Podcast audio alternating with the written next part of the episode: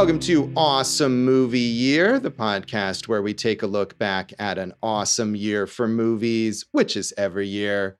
My name is Josh Bell, film critic and writer, and I am joined by my co host. I'm Jason Harris, comedian, filmmaker, and my mother doesn't want to take pictures with me either. I have a feeling, and maybe I'm wrong about this, that this may be one of these times that we're going to really delve into Jason's personal issues in an episode. well, I wasn't there, uh, nor could anyone blame me for incidentally or accidentally being privy to a death of a family member. So I think, you know, actually, she is uh, pretty much the opposite of the character of my mother because she is so unemotional, whereas my mom is all based on emotion. All right. Well, maybe not. I won't. Uh, I won't push you. I'm not Judd Hirsch, so um, that's for sure. That is. No one could be. No one could be. In this season of Awesome Movie Year, we've been talking about the films of 1980, and we are here at the Best Picture Oscar winner, which is also a debut feature.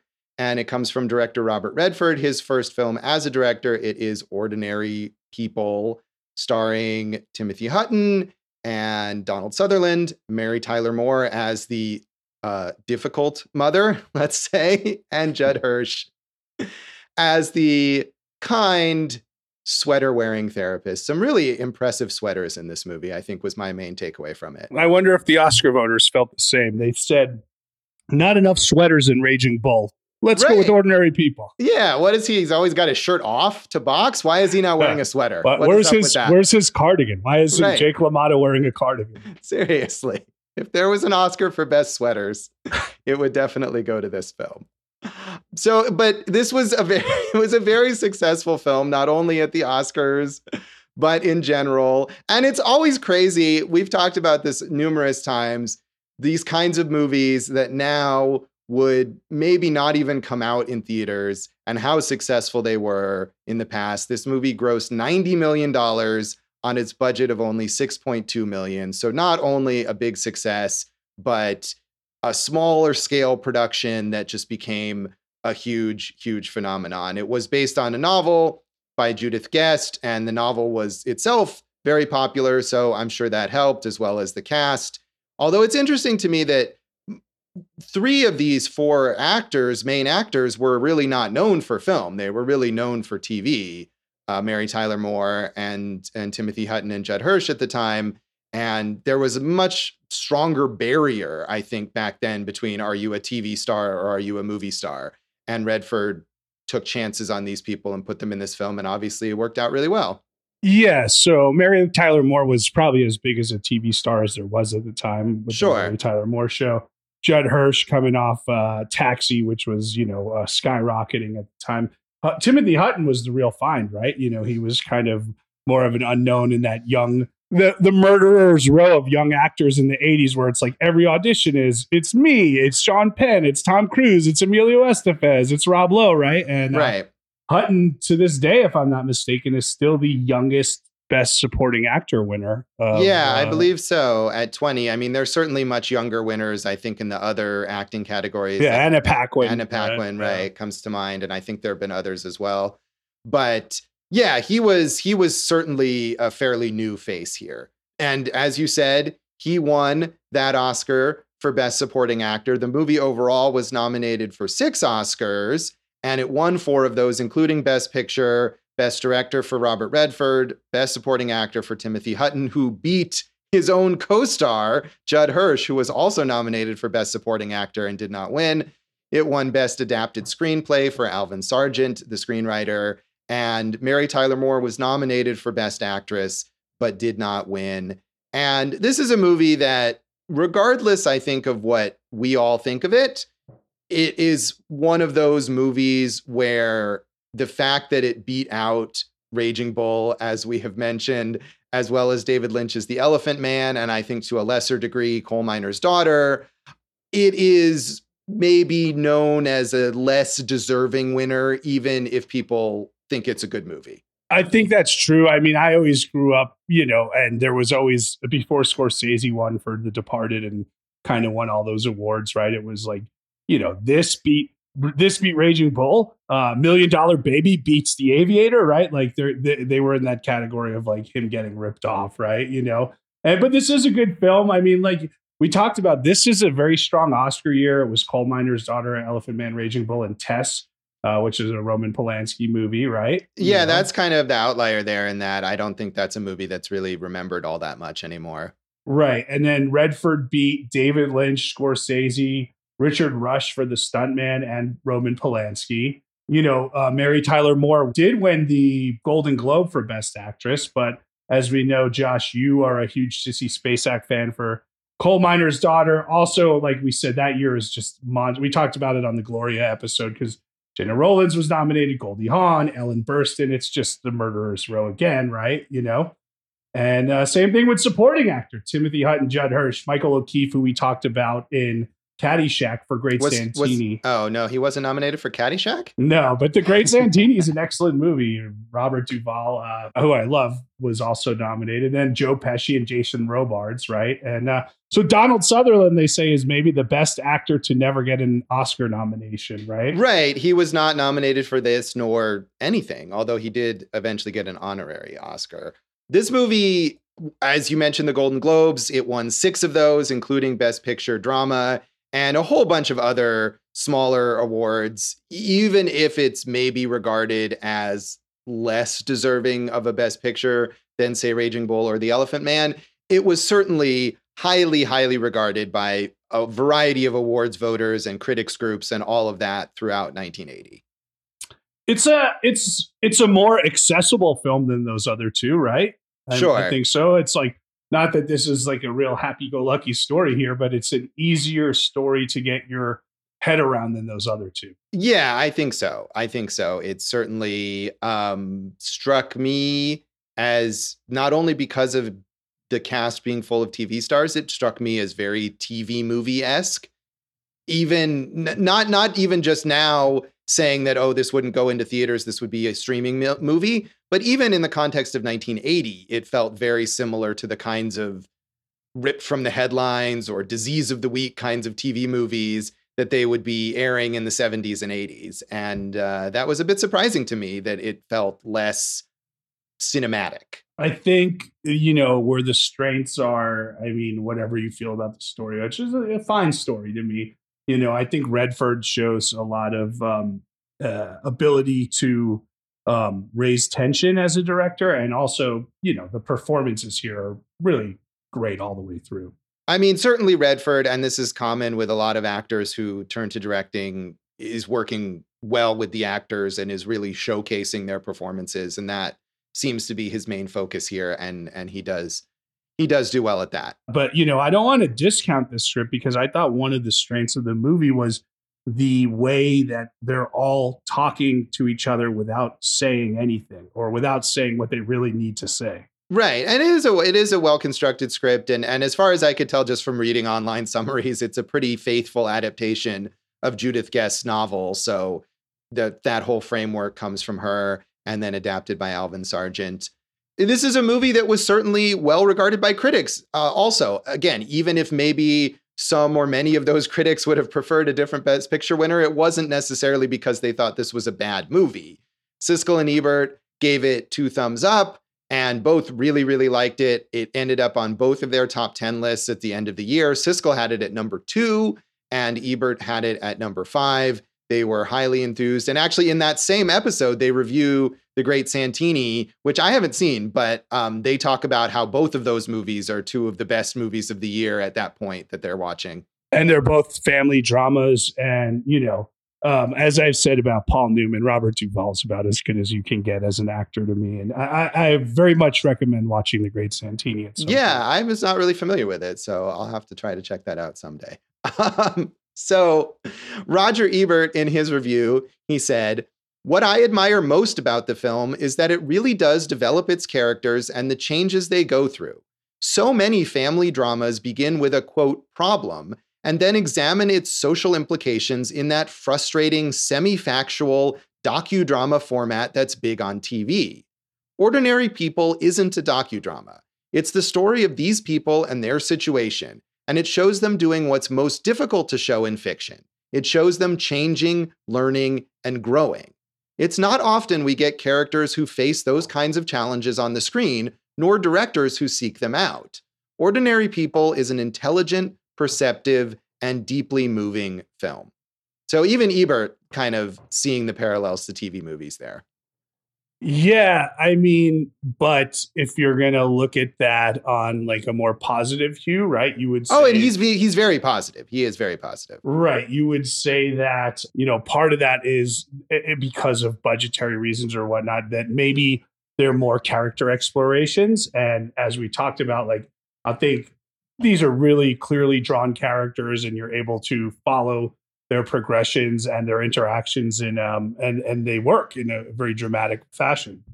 Yeah, I think they mostly do. I wasn't crazy about Mary Tyler Moore's performance in here, which maybe I'll get a little more in in a later review. But overall, I agree with you. By the way, Josh, Siskel, number one movie of 1980, Raging Bull. Ebert number two movie of 1980, Raging Bull. Right, and I think that's what I'm saying. It's it's it's not that they they probably would have both agreed that Raging Bull should have won Best Picture, but it's not because they didn't think that this was a good movie. No, and I, and I think that too. Right, right. And you know, I, I think to contrast it with something like Crash, for example, uh, or um, or even Million Dollar Baby, that a lot of critics were not as fully on board with. Whereas this was really just an issue of there being so many good movies, and particularly movies that were thought of as better. I mean, Raging Bull, maybe they didn't realize in 1980, but now we think of Raging Bull as probably one of the greatest movies of all time. So how can you compete with that?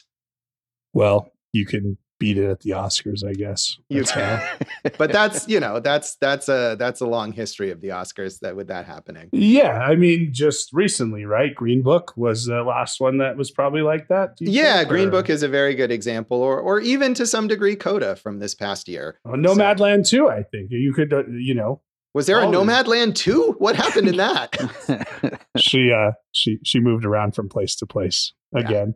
Wouldn't it be Nomadland 2? She would have to stay in one place at one time. So you reverse the whole system. Yeah. Yeah. Okay. Anyway, uh, Vincent Canby in the New York Times was also a fan of this film. He said, the very real achievement of Robert Redford, who makes his directorial debut with Ordinary People, and of Alvin Sargent, who meticulously adapted Judith Guest's novel for the screen, is that the Jarretts become important people without losing their ordinariness, without being patronized or satirized. Ordinary People is a moving, intelligent, and funny film about disasters that are commonplace to everyone except the people who experience them. Not since Robert Benton's Kramer vs. Kramer has there been a movie that so effectively catches the look, sound, and temper of a particular kind of American existence. And not, Jason, not, I know you love Kramer versus Kramer. Not since a movie from last year. Right. Not since last year's Best Picture winner has there been a movie that will win this year's Best Picture. Right? Yeah. Okay. So. so. maybe that's a bit dubious, but but uh, also, I don't. I like the movie. Don't get me wrong, but I didn't. I don't think I laughed once. I'm not saying this is a funny movie at all. So. No, it's not. And I don't think you're meant to laugh at any point. It's not a movie that fails to be funny. It's right. not trying to be. It's heavy. It's a heavy movie, man. It is. It is indeed a heavy movie. So yeah, it can be. I don't know. He's enthused, but I'm not sure if he quite quite gets it all. And and I think that, but that he says they're not. They're, it's not a satire, and that's something that that Ebert brings up in his review elsewhere as well. That maybe even in 1980 they already expect movies about suburban families to be mocking the suburbs or mocking the bourgeoisie or whatever and this movie does not do that. And i think that's to its strength right? You know i mean obviously the title is what it was but this is a tragic situation uh, that could happen to basically any family or this type of situation and it's about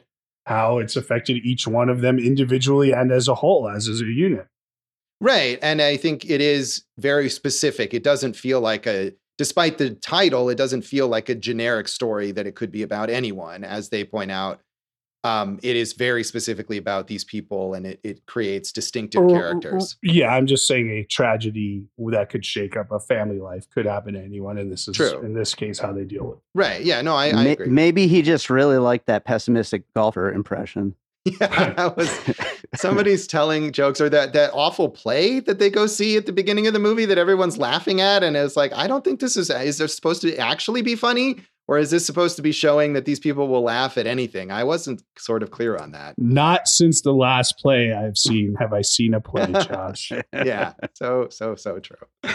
So, despite the fact that most critics really did like this movie, I, I did grab a negative review because Pauline Kael in The New Yorker loathed this movie and really eviscerates it at length.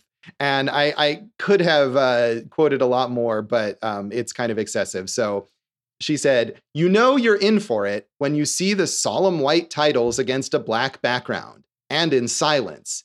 Is it going to be Robert Bresson cauterizing your funny bone?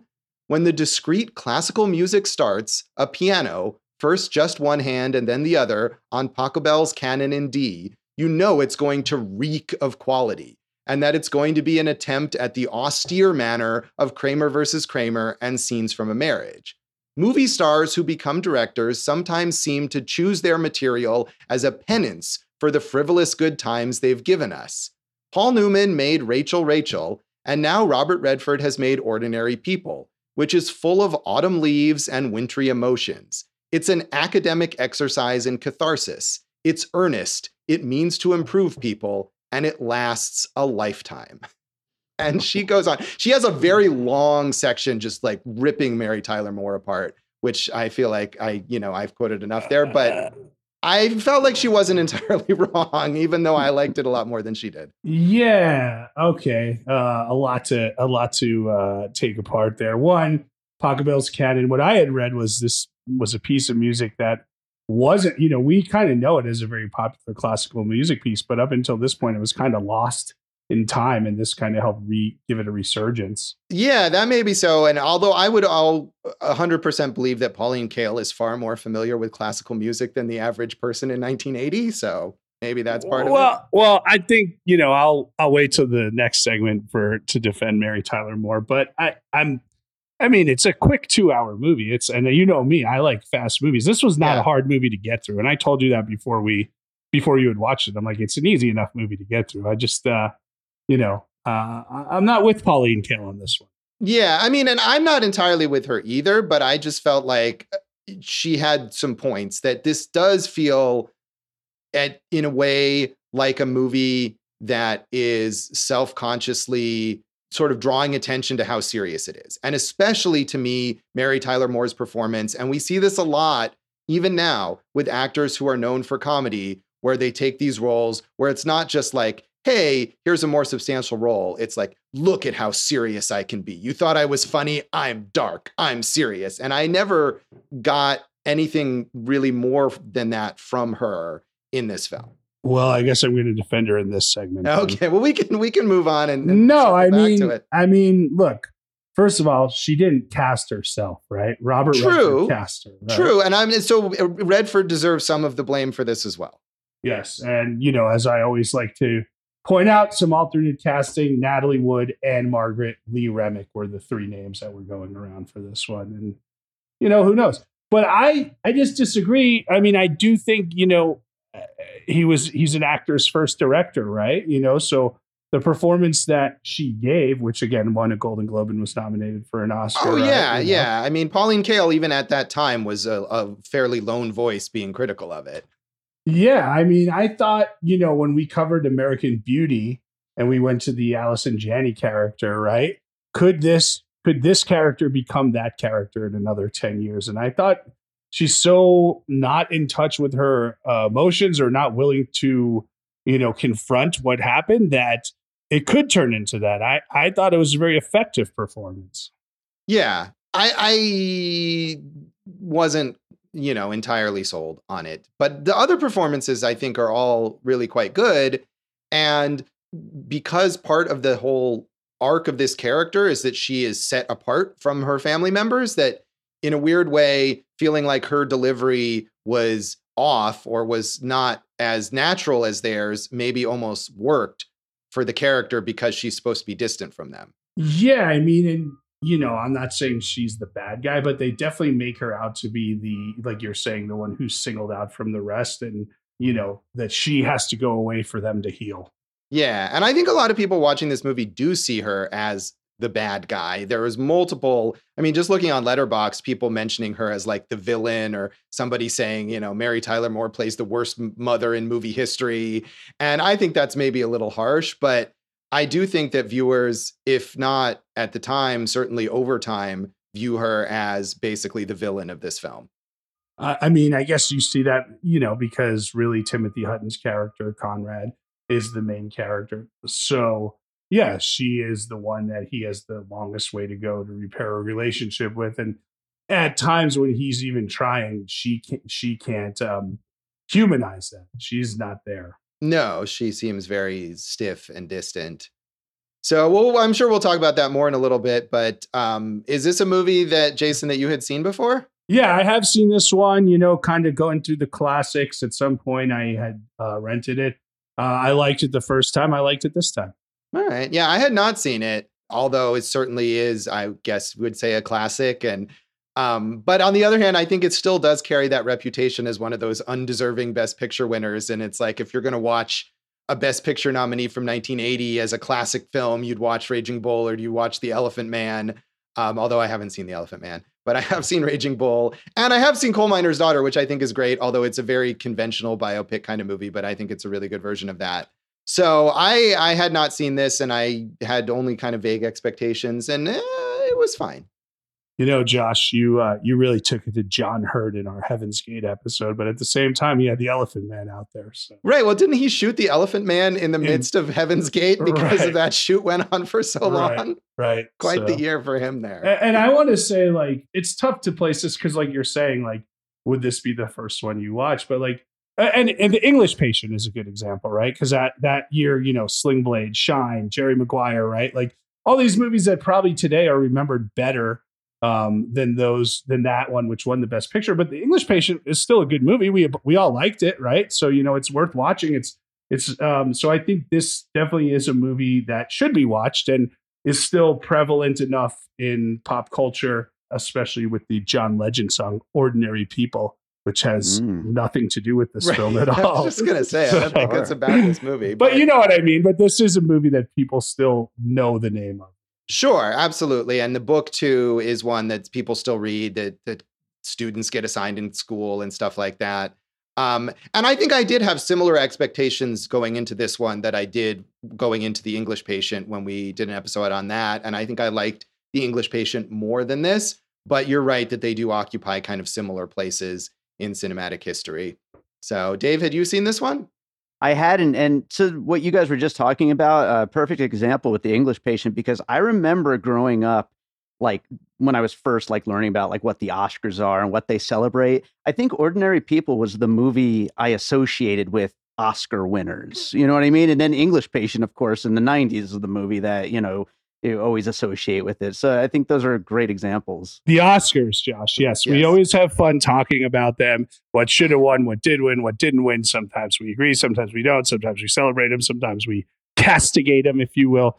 But we all know they're broken and they've been broken for a very long time. So uh, while we do need to bring them up, that's not really the mark of uh, what we're what we're doing here and you should stop putting so much weight into them josh. No i mean i think it's useful for us. I mean the reason that we talk about these oscar winners every year is i think it is a good snapshot of what people were interested in and paying attention to at the time of the year that we're talking about even if those movies aren't necessarily the ones that are the most enduring from the year. So I think you're absolutely right about the Oscars, though. There's plenty to criticize there. Yeah, and you brought up Coda, which I liked a lot, but um, it's another very small story, and you wonder, you know, these small stories uh, often get overlooked in the Oscars. So that's an interesting comparison. They do, and I think Coda is absolutely on a sort of a continuum with this film. There's a lot that those two movies have in common. So maybe they're not getting lost, or the Oscars are still circling back to those kinds of films and maybe Dave's impression of Ordinary People as a quote Oscar movie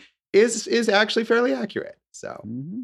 uh, any other background elements you want to mention on this, Jason? Other alternate casting or anything like that? Uh, well, we can talk about alternate casting, but you know, we talked about how um, uh, Donald Sutherland wasn't nominated um, for Best Actor, and it wasn't like uh, a bunch of scrubs had beat him out. That was the year De Niro won for Raging Bull, Duvall, we already mentioned, Great Santini, John Hurt, the Elephant Man, Jack Lemmon tribute, and Peter O'Toole, the stuntman. So a very crowded field here. Yeah, certainly there are a lot of competition, and and the fact that there's so many. I mean, this is such an actor's movie, as we keep saying about Robert Redford. There are only so many. You're not going to get five of your stars or even four of your stars nominated for Oscars. Usually it happens, but I think it's pretty rare. So not surprising that somebody ended up getting left out there. So we will come back in a moment and talk about our general thoughts on ordinary people.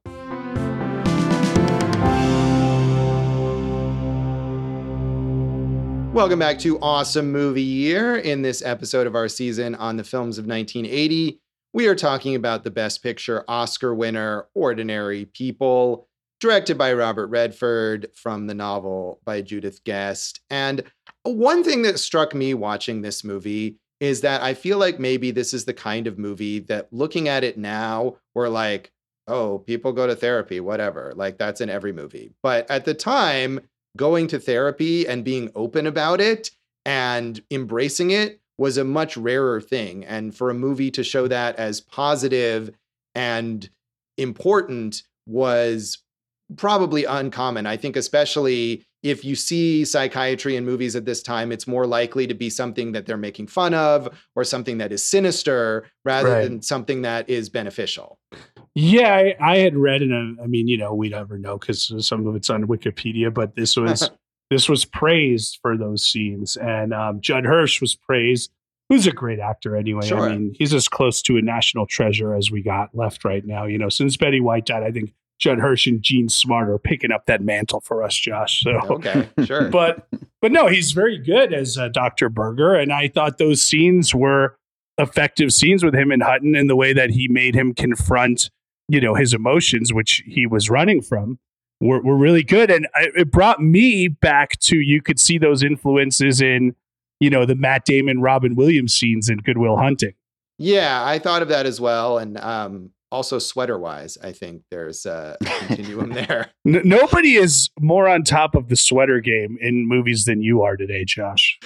I don't know. It just struck me, and I haven't seen Good Will Hunting in a long time, but I just I had an image of Robin Williams in a sweater uh, that's similar to Judd Hirsch's in this film, and maybe I'm just conjuring that up out of Mork Mindy, Taxi. I mean, these are not that far apart, Josh. Absolutely, absolutely. But but I agree. I think that those scenes are really good. And and and again that dynamic is something that maybe we're familiar with now. You talk about Good Will Hunting that has a very similar dynamic but i feel like a lot of movies where characters who are troubled go to psychiatrists or go to therapists have this same arc where they show up and they're like this is dumb. I don't want to do it. I'm i don't need this. And then the, the the therapist the psychiatrist over time breaks down those defenses and gets them to open up and really helps them with these breakthroughs. And by the end of the movie, it's like, wow, this is the greatest thing that's ever happened to me. And maybe that's just not something that people in 1980 had ever seen in a film.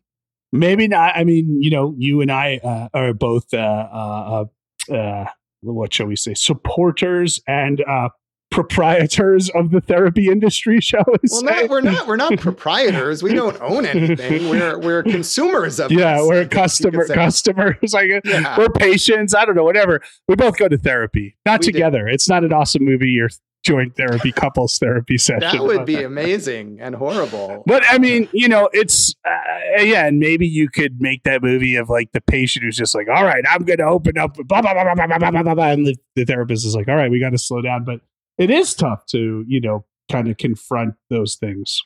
Sure. I mean, and obviously the character in this film is dealing with heavy stuff. A lot of people, especially now that it's more accepted, people go to therapy to deal with their everyday problems, which I think is a great thing and I think anyone can really benefit from. But it you know, what's going on with Timothy Hutton's character with Conrad in this film is is serious. You know, he lost his brother in this accident this boating accident where he himself could have died, and then he has attempted suicide, and he's dealing with some really serious issues here.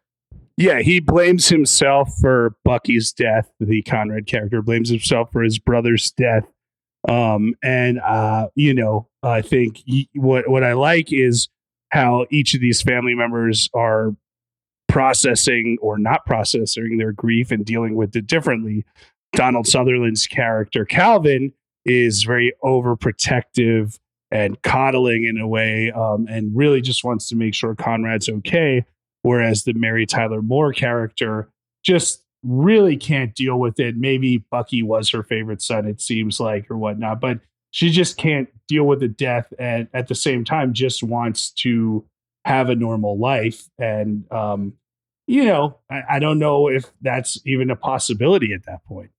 Right. She's clearly in denial or wants all of this stuff to go away, be swept under the rug in a way that is not possible. She wants basically her husband and son to be different people that they're not ever going to be, and she can't accept them for who they actually are. I, I mean, to defend her, she does like, you know, the golfing, the going out. Like she wants to have good times, and like that's a good thing that she doesn't, you know, as opposed to Conrad who thinks he has to punish himself all the time, right? She still wants to at least try to uh, enjoy what she can out of life. So, you know, that's not a bad thing. She, uh, it's just a impossible situation that they're all trying to get through.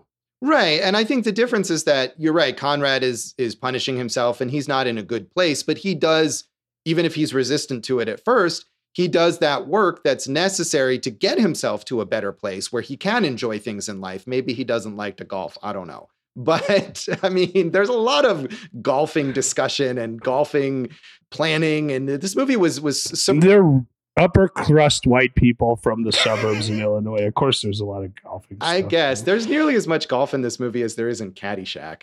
But um, you're you're not wrong. Like obviously, her solution to things is let's go do let's go back to our normal life as much as possible. Let's go do stuff that's fun, whether that's golfing or going out to see this terrible play or going to our friends' parties or whatever. But it's not that you can't do that or you shouldn't do that, but I think you have to be able to get yourself in a position where you're okay doing that. And she's not willing to process any of those emotions. Right. Or maybe doesn't quite have them, which I think they're sort of implying toward the end of the movie that maybe she just doesn't have the capacity for these emotions. I mean, that's a that's an and that's an interesting character beat, I think. But at the same time, I'd say some of the more memorable scenes are she does go into Bucky's room alone and she just sits and kind of overwhelms her, you know. There's also the scene where Calvin wants to take a picture of Beth and Conrad and it just it's too uncomfortable for Beth. She can't take a picture with her own son. There's a scene where, you know, Conrad comes in late at night and her parents are back from the golf trip and she he hugs her and he says, "I'm glad you're back." And she doesn't know what to do with that. And it's sad, man. That's a very sad situation. And that's not only uh, sad for her, but incredibly sad for him that his mom, they can't have a relationship.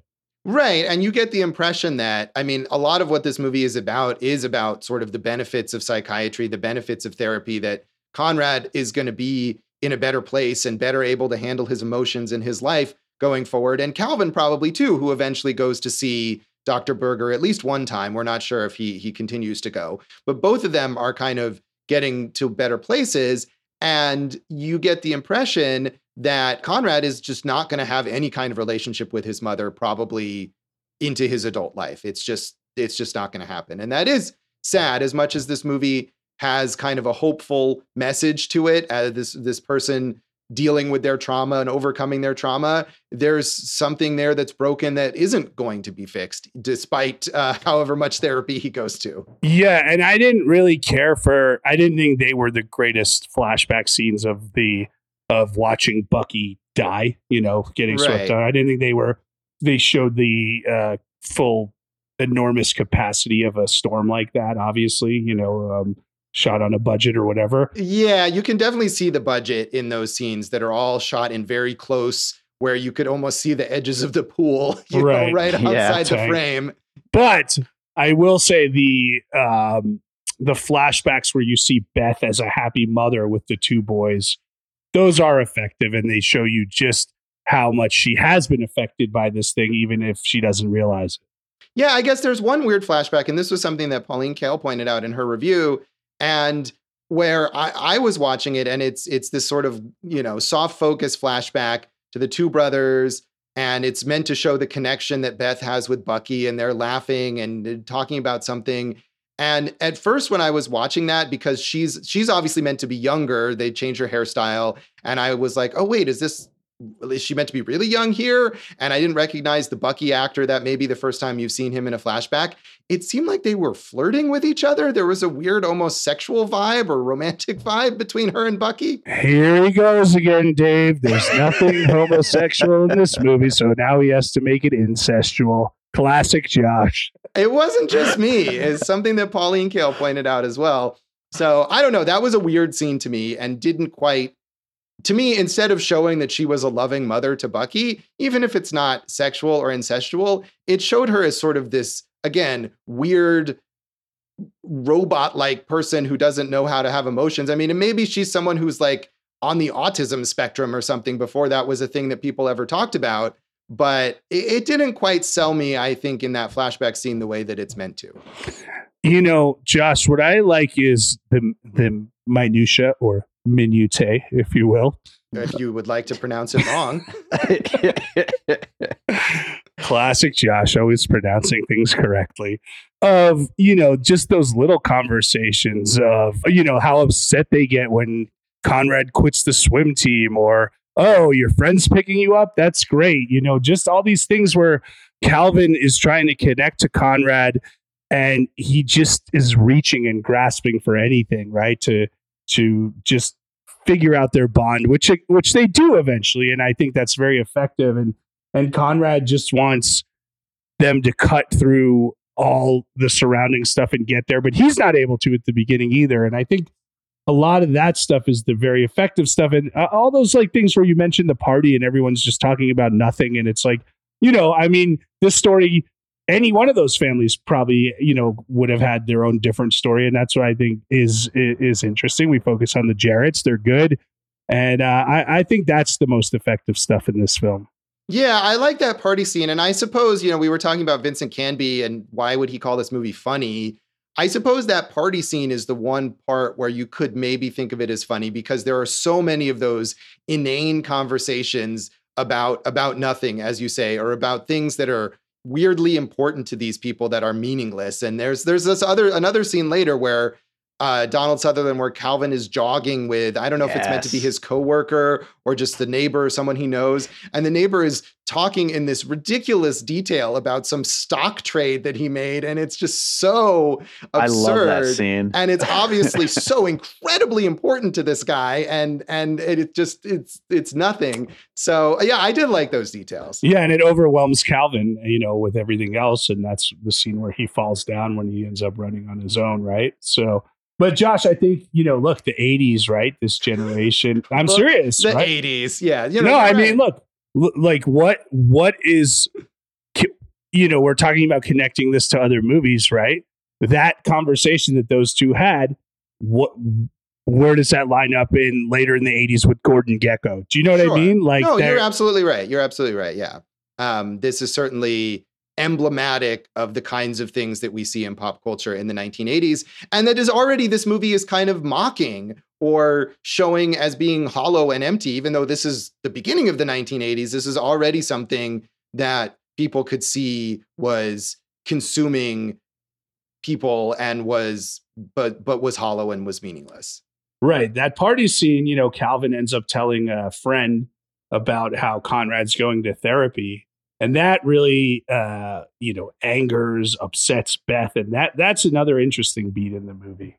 Right and i think that's one of those things where there's not nearly that same kind of stigma about being in therapy anymore that there was at this time. It would be less of a shocker to say oh my teenage son is going to see a therapist because lots of teenagers are going to see therapists these days and it's it's it's accepted not by everyone necessarily but it certainly shows how much of a stigma there was. And there is that one other line, I think it comes from Beth's mother when she mentions the doctor and she's like, oh, a Jew? You know, where that was the, the sort of reputation that these these upper crust Protestants would not go see a Jew doctor.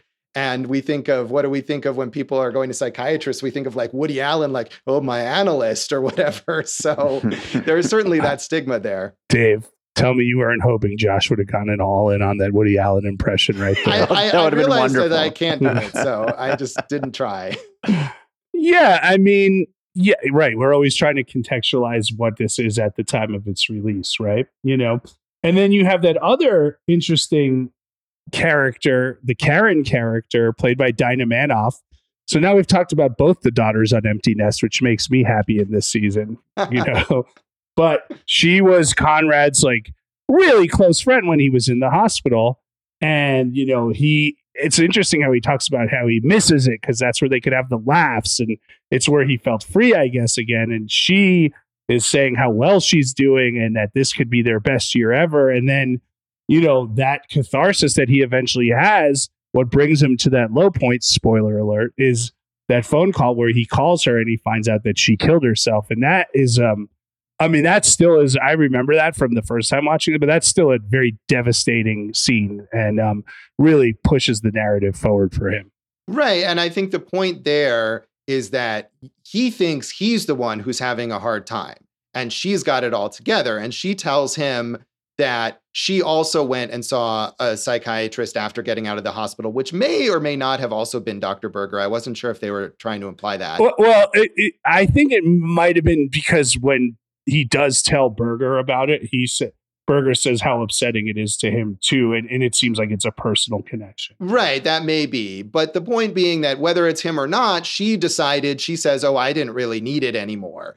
And Conrad thinks, Oh, wow, that must mean that she has her life together, when really it means the opposite, is that she's just in denial and she's not willing to face her problems and work through them the way that Conrad ultimately is. So um, I do think that's a very interesting relationship and the way he talks about the hospital, like you were saying. And I think that also goes to this stigma that once he's out in in sort of the real world, he can't really talk right. about his issues except with Dr. Berger. Right. He he's getting he's just automatically cured, right? Right, right. Everyone wants to move on. His friends, his parents, everyone in his life doesn't want to talk about it. Whereas in the hospital, he could freely talk about it all the time. And that was something that was comforting to him. So I, that is an interesting dynamic. So you mentioned, uh, or I mentioned Dinah Manoff, and we mentioned that neighbor, James Barry Seeking or Psyching, right? And, oh, James B. Psyching. Yeah, I think yeah. he's the, he's, is he also, he's definitely the co-worker for Calvin. Yeah, I think. I think they're doing the running together. And then you got M. Emmett Walsh as the coach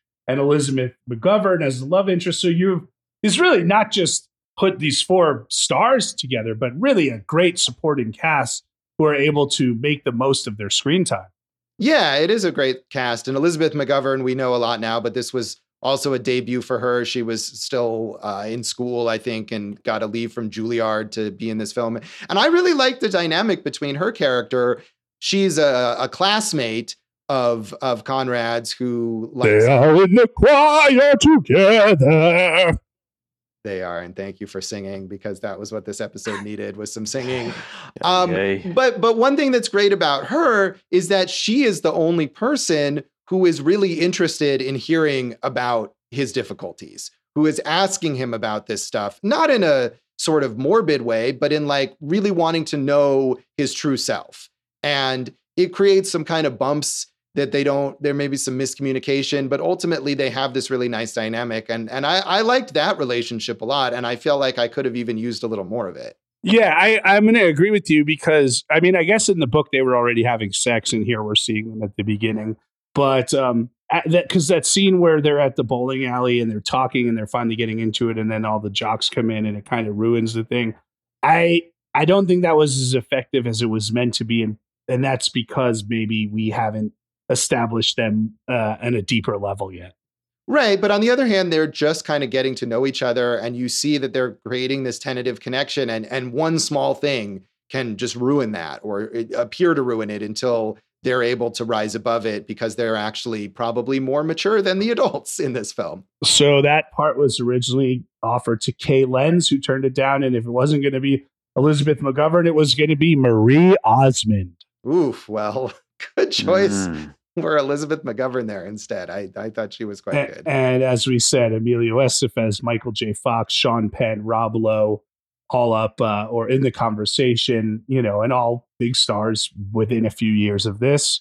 Gene Hackman, I think, was originally slated to play Calvin and couldn't work out the finances, um, which would have been interesting. Maybe a little more gruff performance. Yeah, there. I feel like he needs to be this this sort of emotionally available male figure that Donald Sutherland can maybe play better than Hackman could. Yes, and uh, Berger, the name that came up, Josh, Richard Dreyfuss. Now go do the impression. no, thank you. But I, I, as much as we've mocked Richard Dreyfuss here, surprisingly often, um, I, I, he probably could have done a good job with you. I don't mock him. I think I do it with love, and he's a good actor. But yeah, I do think you know Judd Hirsch really uh, delivers, and you know all, all these guys deliver. I know you don't like Mary Tyler Moore. I disagree with that, but I think the acting really carries this thing. And, and Timothy Hutton, you you know who went on to still works, but didn't go on to be the biggest star in the world. Like you could see this as like, oh, this dude's going to be like a Tom Cruise level star. Right. Absolutely. You can definitely see how this grabbed people's attention, seeing him basically for the first time, and that this could have led to to really big things. So yeah, I just I, I was not on board with Mary Tyler Moore's performance, and I think that did keep me at a distance a bit from some of the drama that she's very, very central to. And and I think this is a movie that does suffer from pioneering things that we're now very familiar with, and it doesn't seem as fresh watching it now. Ironically, you were kept at a distance by the character who keeps everyone at a distance. Right. But I think, like I no, like I was saying before, I think some of that actually works to the favor of the movie. But I think I need to not be at a distance from the overall family story. And that did sort of push me away. I was never quite as emotionally invested in this as I should have been. Did you feel? I mean, I felt like Donald Sutherland, he's really good at like playing that, like, hey, I'm holding it together on the surface, but there's this huge amount of pain underneath there. Right. And you get that over time, especially then when he finally goes and sees Dr. Berger and he lays a lot of that out. And then he has a scene later on where he's sitting at the table crying in the middle of the night and Mary Tyler Moore comes in and she just doesn't you know just like doesn't compute for her. But he has this long monologue about the sort of emptiness of their relationship and you really you really get that what's all been going on under the surface for him. So certainly he's good in this I had read that uh, they shot that, and then Sutherland watched the dailies and thought he cried too much, and and they reshot it, and what we see is the reshoot. But hmm. interesting to read about. So yeah, I wonder. I mean, and again, I feel like this is a movie that is doing something that we see more now that maybe we didn't at that time, which is making a big point of men being in touch with their emotions. And maybe there was a degree to which Donald Sutherland thought that being too emotional might not be a good look for him. I, I don't know. That scene is really good though. Whatever he did, it worked. Well, Josh, I think we have to rate this one out of five therapy sessions, don't you? I, I think that is a, a good way to do it. So, uh, what are you going to give it? I gave it three and a half therapy sessions, three good fill sessions, and another half, which means we got more work to do. But that's what therapy is three and a half therapy sessions. That it is. Such a healthy attitude toward therapy that you have there, Jason. I'm going to give it three therapy sessions. I appreciate what it was doing, but it didn't always connect with me. But, uh, you know, it's fine. So, Dave?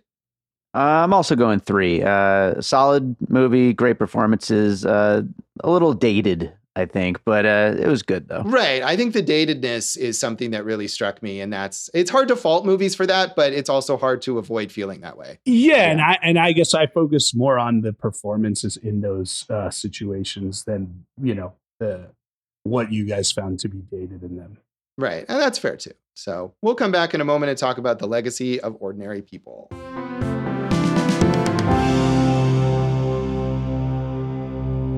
Welcome back to Awesome Movie Year. In this episode of our season on the films of 1980, we have been talking about the Best Picture Oscar winner, Ordinary People, from director Robert Redford. And I think the big thing here, legacy wise, is the launch of Robert Redford's career as a director as as a respected director and as a director of movies that get nominated for Oscars. Which really seemed like his career and you can see that as a good thing or as less of a good thing, but he really as a director became this person who specialized in this kind of middle brow awards bait. And hmm. whether you like those movies or not, the Oscars generally really liked them. Do you, how many times was he nominated as a? Uh, I got him as four Oscar noms, but was it um was it all for directing? No, I think directing wise, it may have only been for Quiz Show in addition to this, and probably a couple of acting nominations. But even though, you know, I didn't look up every potential nomination, but I feel like wh- whether or not these movies were specifically nominated for Oscars, maybe for their performances or for other aspects, there are all these very like serious but accessible kinds of movies. You know, A River Runs Through It, The Milagro Beanfield War, The Horse Whisperer, uh, The Legend of Bagger Vance, which I think gets to the point where it's almost like a self parody. But to be honest, I haven't seen any of those movies. So it's really just you're just wise. you're just commenting on it without any knowledge. Wonderful. Um, well, show, I mean, have you have you seen those films, Jason? I've seen Quiz Show, and it's a great movie. And I believe, and I think Quiz Show is the one that like critically has that reputation of sort of transcending the uh you know middle brownness of of the aims and being a great film. And i i would i was hoping to maybe make time for that and i wasn't able to but i i do want to see that film. Did you see any of these dave? Uh i mean i'm sure i saw legend of bagger vance back when it came out. I'm pretty sure i saw lions for lambs too but that's so long ago. Right right. Yes as lately his directing career hasn't been as uh, effective, shall we say? But he's still making you know good movies as an actor. All is lost from a few years ago. The Old Man and the Gun, right? You know. So, yeah, I think yeah. he's basically said now he's retired from acting. Which means that his final acting performance was in Avengers Endgame. quite, quite sure. Everybody's everybody's in that, but you know, look, the Sting, Butch Cassidy, and the Sundance Kid, all the President's Men, you know, the Natural Sneakers out of Africa. He's like one of the biggest legends that there is. And to me, and probably to you, Josh, as an independent film fan, we love him because of the spotlight he's put on independent films as the, you know, founder of Sundance. Right. And I think, you know, Sundance started a few years we talked about in our 1984 season. That was the first year that Sundance was Sundance.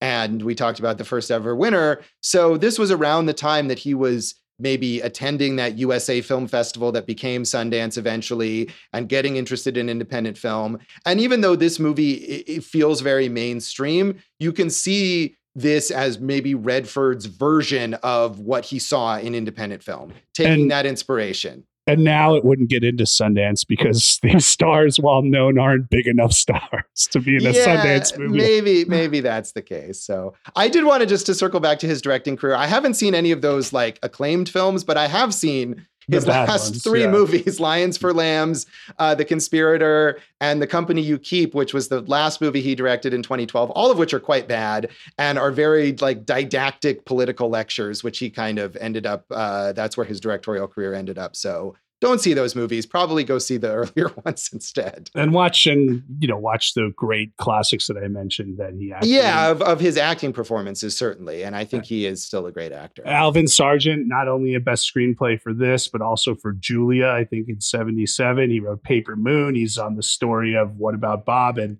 and all the Spider-Man movies. He's a you know from Spider-Man two on. He's uh, influential in and everything. Yeah, it's weird that he became this big like Spider-Man uh, screenwriter, but I guess you got to take whatever work you can get. And Spider-Man 2, which I think he's the sole credited screenwriter the best one. is yeah, and not only that, but uh, like one of the best superhero movies ever, and better than Ordinary People. I'm just gonna say it. fair, fair, Josh. The other person I read who worked on this script went uncredited, and we talked about how much uncredited work she did was Nancy Dowd when we talked about her as the writer of Slapshot. Oh, hey, that's an interesting one. Not a lot of parallels here between this and Slapshot, although uh, I guess there was some sports. Maybe M. Emmett Walsh's uh, insensitive coach character could have been in Slapshot somehow. Uh, hey, man, M. Emmett Walsh, I'm still working, still a great character actor, one of the best that we have, right? He's yeah, great. yeah, absolutely. So, I mean, this was an interesting departure, as we've said, for Mary Tyler Moore, who was really known for comedy and known for TV comedy, of course, two uh, you know iconic sitcom runs on the Dick Van Dyke Show and the Mary Tyler Moore Show. And she didn't do much in the way of theatrical films, but this was a period when she appeared in a lot of TV movies that were basically like the crappy version of what this is. You know, the kind of thing that Ebert is pointing to as like this is a better version of that, the disease of the week, ripped from the headlines kind of films. She did a lot of those in the in the 80s. Well, uh, a few things about that. You know, she and Grant Tinker were married and they like produced every hit show that ever existed that Norman Lear didn't produce back then, right? You know, WKRP in Cincinnati, St. Elsewhere, Newhart, Hill Street Blues. They did all right for themselves, right? And she's like Candice Bergen. She won seven Emmys for her work in those comedy shows. So I think part of it might have been her health. You know, we know she had health issues for a long time, and maybe taking those TV movies were a little less um, taxing than taking on a feature.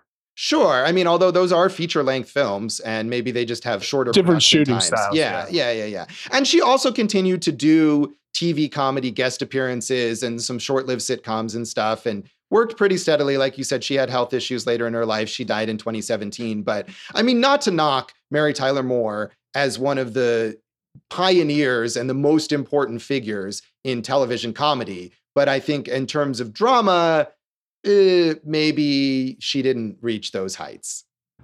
Donald Sutherland, great actor, like we said. Uh, you know, uh, again, two Golden Globe wins, nine nominations. Uh, I always think of him as the professor in Animal House, and but you know, he's always there as a character with some weight to him, and you know, who can present a very serious situation, whether it's the world ending or a family that is in strife. Yeah, that's absolutely true. And he's incredibly prolific looking at his his career rundown and he's still working very very steadily. And you're right, he comes in, you know, he plays like the president in the Hunger Games movies and you know, you know when you see his face on screen you're like, "Oh, some serious shit is going down here in this movie." Right. He's got a he's got 3 in development, Swimming with Sharks, which I think is a, a limited series based on the film from the 90s. Yeah, that's that's been released already or was very recently released, I think. Okay. On the Roku channel. oh there you go. So So Ozzy- watch it. Right, where he's doing a voice in a you know an animal jungle movie or something like that. I don't know what it is, but uh, it's a voice movie, you know, a cartoon. And then the most, the one that sounds most interesting is Mister Harrigan's Phone, directed by John Lee Hancock on this based on the Stephen King story where an old man dies and like his young friend takes his cell phone and uh, I guess calls it, and then like a week later gets a text message back on there. That sounds like it could be a cool movie. Yeah, I mean, I you know I love Stephen King, and so I'm curious. I haven't read that story, but I'd be curious to see how that's going to turn out. And they're also making a big uh, Hunger Games prequel that's all about the younger version of his character. So I assume he'll make some sort of cameo appearance in that because because of course he will. And so yeah, it's amazing between him and Judd Hirsch, both you know in their like mid 80s are still working incredibly steadily judd hirsch also insanely prolific uh, in film roles and in TV. We talked about him when we talked about Independence Day in our 1996 season. And he's got that new Steven Spielberg movie, The Fabelmans, that he's going to appear in. And it's amazing that these guys just don't stop.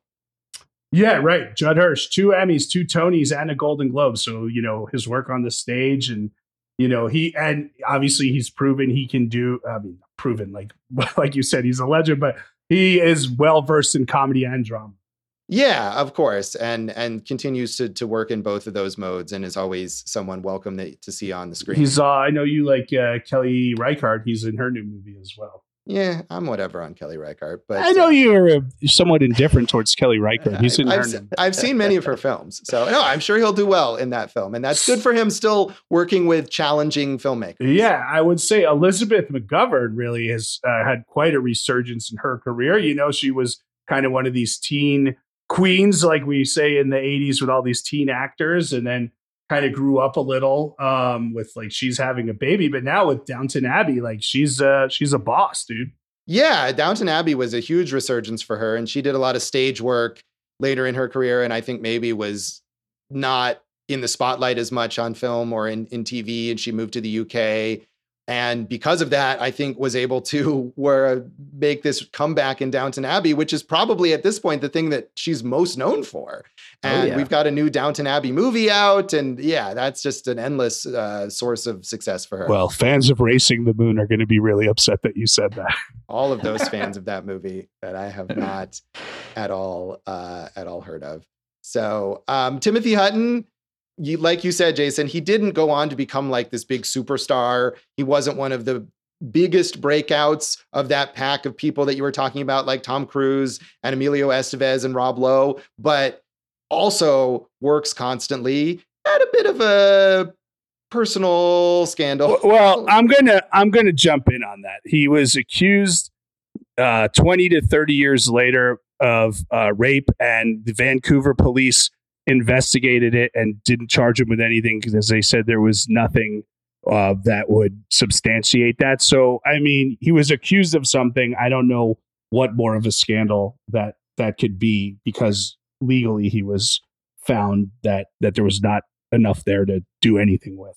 Well, I mean, I think as we've seen as we've seen with many of these situations that just because the legal system doesn't follow through doesn't mean that there isn't something there. And I don't know. Obviously, none of us know what really happened there. The point is that it definitely created some bumps in his career and he is still working though. And I'm sure because Jason, as you mentioned, it didn't end up with any legal ramifications. There are plenty of productions that will still cast him. But, you know, he never was on that superstar level. He was really more on that kind of TV performance level and did a lot of that leverage. And uh, that was probably the biggest one that lasted for many, many seasons. I'm sure he'll continue working, but you can't say that something like that doesn't create difficulties for him. Oh, certainly. But he's in the new James Franco movie, so that'll make up for it. Yeah, that's definitely not the person you want to be associated with. Look, here's some problems. here's three here's three fun facts about Timothy Timothy Hutton. All right. He, he directed the the music video for the Cars song Drive, which is an awesome 80s song. Sure. Yeah. Um, he uh, romantically was linked to Debra Winger, Demi Moore, Uma Thurman, and Angelina Jolie. Okay. Good. and he's and he's one of the owners of the iconic and influential American cuisine bar uh, PJ Clarke's in New York. Huh. Okay. well, on that note, he was nominated for an Emmy for American Crime. Yeah. Yeah. No, I mean, yeah. he's done a lot of good TV work and is, is, I mean, is a good, is, he's a good actor. He's one of those that maybe, again, he's not a superstar, but generally, if he showed up in a movie or a TV show in a supporting role, you would know that he would give a good performance. Who's going to drive you home tonight? Okay. Anything else you want to talk about on the legacy of this film, Jason? I feel like I ended it on the right point. Definitely. Definitely. So that is Ordinary People. And that is this episode of Awesome Movie Year. You can check us out on social media. You can. We're at awesomemovieyear.com. Awesome Movie Year on Facebook and Instagram. Awesome Movie Pod on Twitter. We appreciate all the feedback we get, mostly from Twitter and from Dave's uh, Popcorn and Puzzle Pieces Facebook group. But hey, Josh, as Dave reported, we had a record day for downloads recently. So we want to thank all of you for listening and downloading and supporting. Feel free to leave us a five star review if you like it. If not, that's okay too. I'm Jason Harris Comedy on all those socials or Jay Harris Comedy my website, Go for Jason, is as dated as uh, some of the scenes in this film. yeah. Josh Bell hates everything.com also dated. I think I launched it in 2004 and I don't know if the look of it has ever changed, but it's classic now. Um, Josh Bell hates everything on Facebook and at Signal Bleed on Twitter. And yeah, absolutely. Please continue to give us feedback when you think we're stupid and we don't know what we're talking about, which happens, or you think we've uh, given you some insight maybe on a film here or there. It's possible. And you can do that in the Popcorn and Puzzle Pieces group, which is from our producer David Rosen's awesome podcast, Piecing It Together. And you can also find Piecing It Together wherever you listen to podcasts. Leave us a five star review too while you're at it. And uh, follow us on social media at Piecing Pod. And what is in our next episode, Jason? Dave, why don't you take it? Because it's your pick, big boy. Oh, that's right. It is my pick. Well, uh, we are going to be talking about Stir Crazy, which I haven't seen since I was a kid, but I loved it back then and I'm really excited to rewatch it. So tune in next time for Stir Crazy, and thanks for listening to Awesome Movie Year. Thank you for listening to Awesome Movie Year. Make sure to follow Awesome Movie Year on Facebook, at Awesome Movie Pod on Twitter, and at Awesome Movie Year on Instagram. And if you like the show, review us and rate us with five stars on Apple Podcasts.